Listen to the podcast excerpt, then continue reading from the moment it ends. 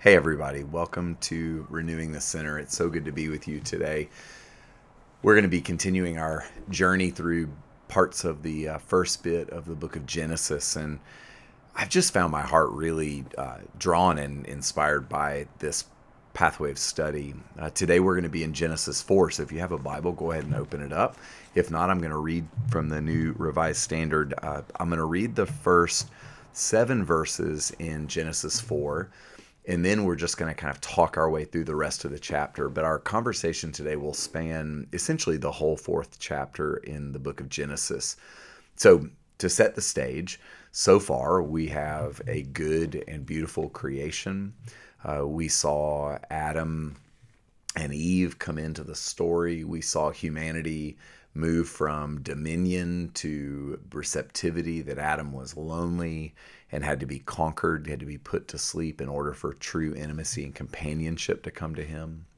And then after that beautiful beginning, things get weird. Uh, it's amazing to me that three chapters in to this huge story that starts so beautifully, we see humanity fall from grace. We see them have their eyes open. We see shame enter the story. We see hiding enter the story. And the first question that God ever asks is, Where are you? And I believe He asks us that question over and over again. So that happens so soon. And y'all, if you wonder why things go weird and get hard as you live your own life, I just want you to look at your Bibles. Um, this story is a story about people and our tendency to get off track, to miss the mark. And so sin enters the story in Genesis 3. And we, we ended the, the last bit with God creating permanent clothes to cover human shame. Humans create temporary clothes, the fig leaf. God kills an animal. So the first living thing to die in our Bibles was a sacrifice uh, by God, the hand of God, to cover human shame. And you don't have to be a biblical scholar to see in that a foreshadowing of Jesus as the spotless lamb who would be a sacrifice that would cover your human shame, mine. Well, now we pick up immediately on from that uh, Genesis 4. And I'll read and then we'll pray and then we'll just jump in and spend a few minutes trying to think about murder, um, tragically, so early in the story. Now the man knew his wife Eve, and she conceived and bore Cain saying, I have produced a man with the help of the Lord. Next, she bore his brother Abel. Now, Abel was a keeper of the sheep, and Cain a tiller of the ground. In the course of time, Cain brought to the Lord an offering of the fruit of the ground, and Abel, for his part, brought of the firstlings of his flock, their fat portions. And the Lord had regard for Abel and his offering, but for Cain and his offering he had no regard. So Abel's offering was more pleasing to the Lord than Cain's. So Cain was very angry, and his countenance fell. Now, listen to what happens now. The Lord said to Cain, Why are you angry? And why is your countenance fallen? If you do well, will you not be accepted? And if you do not do well, sin is lurking at the door. Its desire is for you, but you must master it. This is the word of the Lord. Thanks be to God. Father, I pray that you would help open up our eyes as we think about this very strange and very tragic story so early in our Bibles. We pray, God, that we would hold what happens next and not just think about these ancient relatives of ours, Lord, but I pray that we would think about our own lives. Give us grace to be open. In Jesus' name, amen. Amen. So it's fascinating to me that when the first humans, so this is a, a, story about humans, about the very earliest time where people were learning and working on how to live and how to be. They were working on how to be in relationship with God when things now are more complicated than they were in the very beginning. And it's so telling that when Cain feels that he didn't win, when he didn't feel as pleasing as his brother Abel, that Cain became angry. He lost uh, the the gaze upward. His countenance fell, and God notices that. And I just think about my my own story, and I think about all the times where I feel sorry for myself. I feel cagey. I feel uh, like like someone has one upped me, or I've failed. Uh, I've not measured up, and it's so instructive that in this place when this happens quite literally, probably for the first time, where someone felt slighted, felt angry, felt hurt. God notices, He sees it. And just like He did when He asked Adam and Eve, Where are you? God asks this person, Why are you angry? Why is your countenance fallen? And when we encounter anger, and I just want to say, mm-hmm. anger is a secondary emotion. Anger is what happens when your will is opposed. And in the in the story of Cain, his will was to win. His will was to be pleasing to to his father and to God. And when he wasn't, he became angry. And God inquired after him. He said, "Why?" And as you seek and I seek, we seek to live our lives aware. And I believe that is the call of God on every one of us. He doesn't want you just to try to grimly do the right thing. He wants you to be aware of what's going on inside of you. We need to be able to answer the questions of God. And so for some of us today, God would put the same question to you that he put to Cain. Why are you angry? Why has your countenance fallen? And I find it very interesting that God follows it up with this if you do well, will you not be accepted? So God's saying to Cain, you're not disqualified. It's it's not over.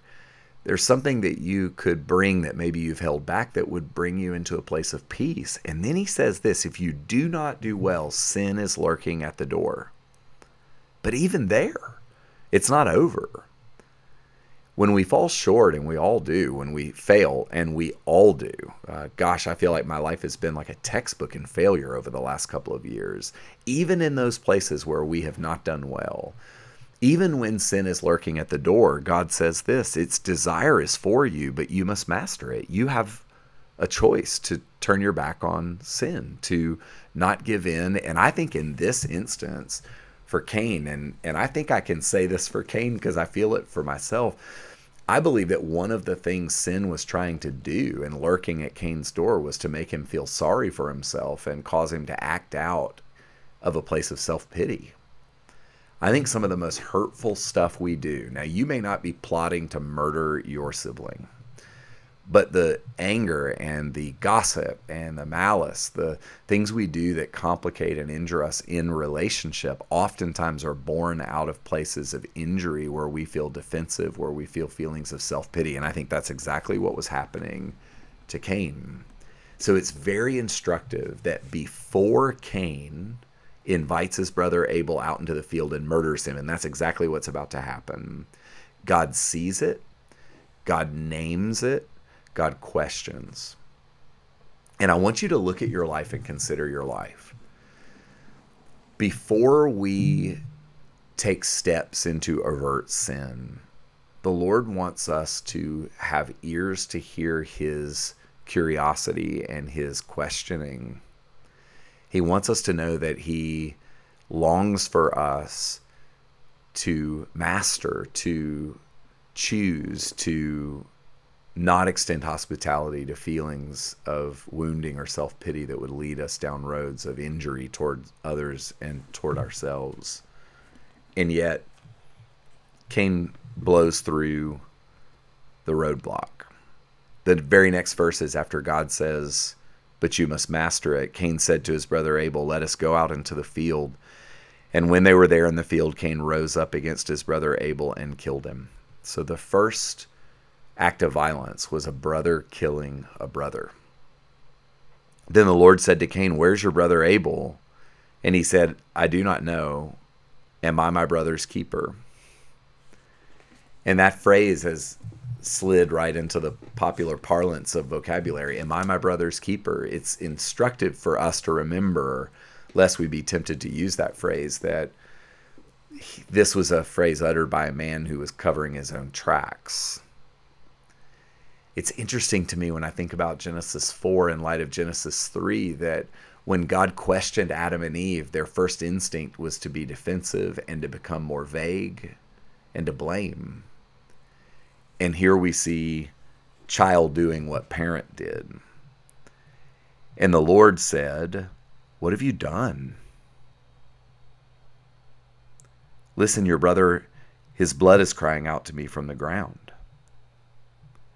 And so here at the very beginning, we see pain enter the human story in a whole new level and on a whole new level in a whole new way. Not only are humans now living with their eyes open, but humans now are living with the capability to lash out and wound and hurt one another. So, as we consider the story of Abel and Cain, as we consider the first murder in our Bibles, I think it would be good for us to ask ourselves a couple of questions. Um, where am I struggling to let God in? Where am I struggling to listen to the questions that God would pose to me about what's going on in my heart before I walk further down the road into a sinful act or committing a sin of relational violence? I believe the Lord would have us do some self evaluation to look inside. The murder of Abel in our Bibles is a reminder to us that people who are close to one another can become impaired in relationship, that self preservation and hurt feelings and self pity can cause us to do and say things that we, we ought not do and say. And there's a price, there's a consequence. Uh, this sin on uh, Cain's part, in Cain's arena, carried with it consequences. He was driven further away from safe places, from friendship. Sin carries with it consequences. And yet, what we're going to see as we walk through Genesis and as we frankly hold the arc of the Bible is that even in the brokenness, God is always calling after us. So, my prayer for you today is that you would think about this first family and you would think about the places where uh, God might be questioning you, even now, might be trying to put some speed bumps in front of you, ask you to slow down, in East of Eden, John Steinbeck's best book, uh, in my um, opinion. Uh, I believe it's maybe one of the best pieces of fiction ever written. Uh, the writers dance with the idea of um, sin is crouching at your door, its desire is for you, you must master it. And this is midrash, it's uh, playful poetry with the words of the text, and yet the thrust of Steinbeck's book is that even in that we have a choice. Thou mayest. Um, you have a choice about whether or not you will listen to what's crouching at your door or whether you will turn away from it. And I'm not going to get into Hebrew breaking words down here because I actually don't think that's what's being said explicitly in the text. But when I step back from this text, I do believe that the Lord was giving Cain a choice. He was saying, I see you and I'm giving you a choice to slow down and to listen to me, to the conviction of the Spirit.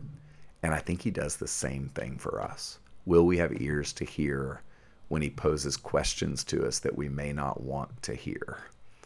God bless you. Go in peace. I'll see you soon.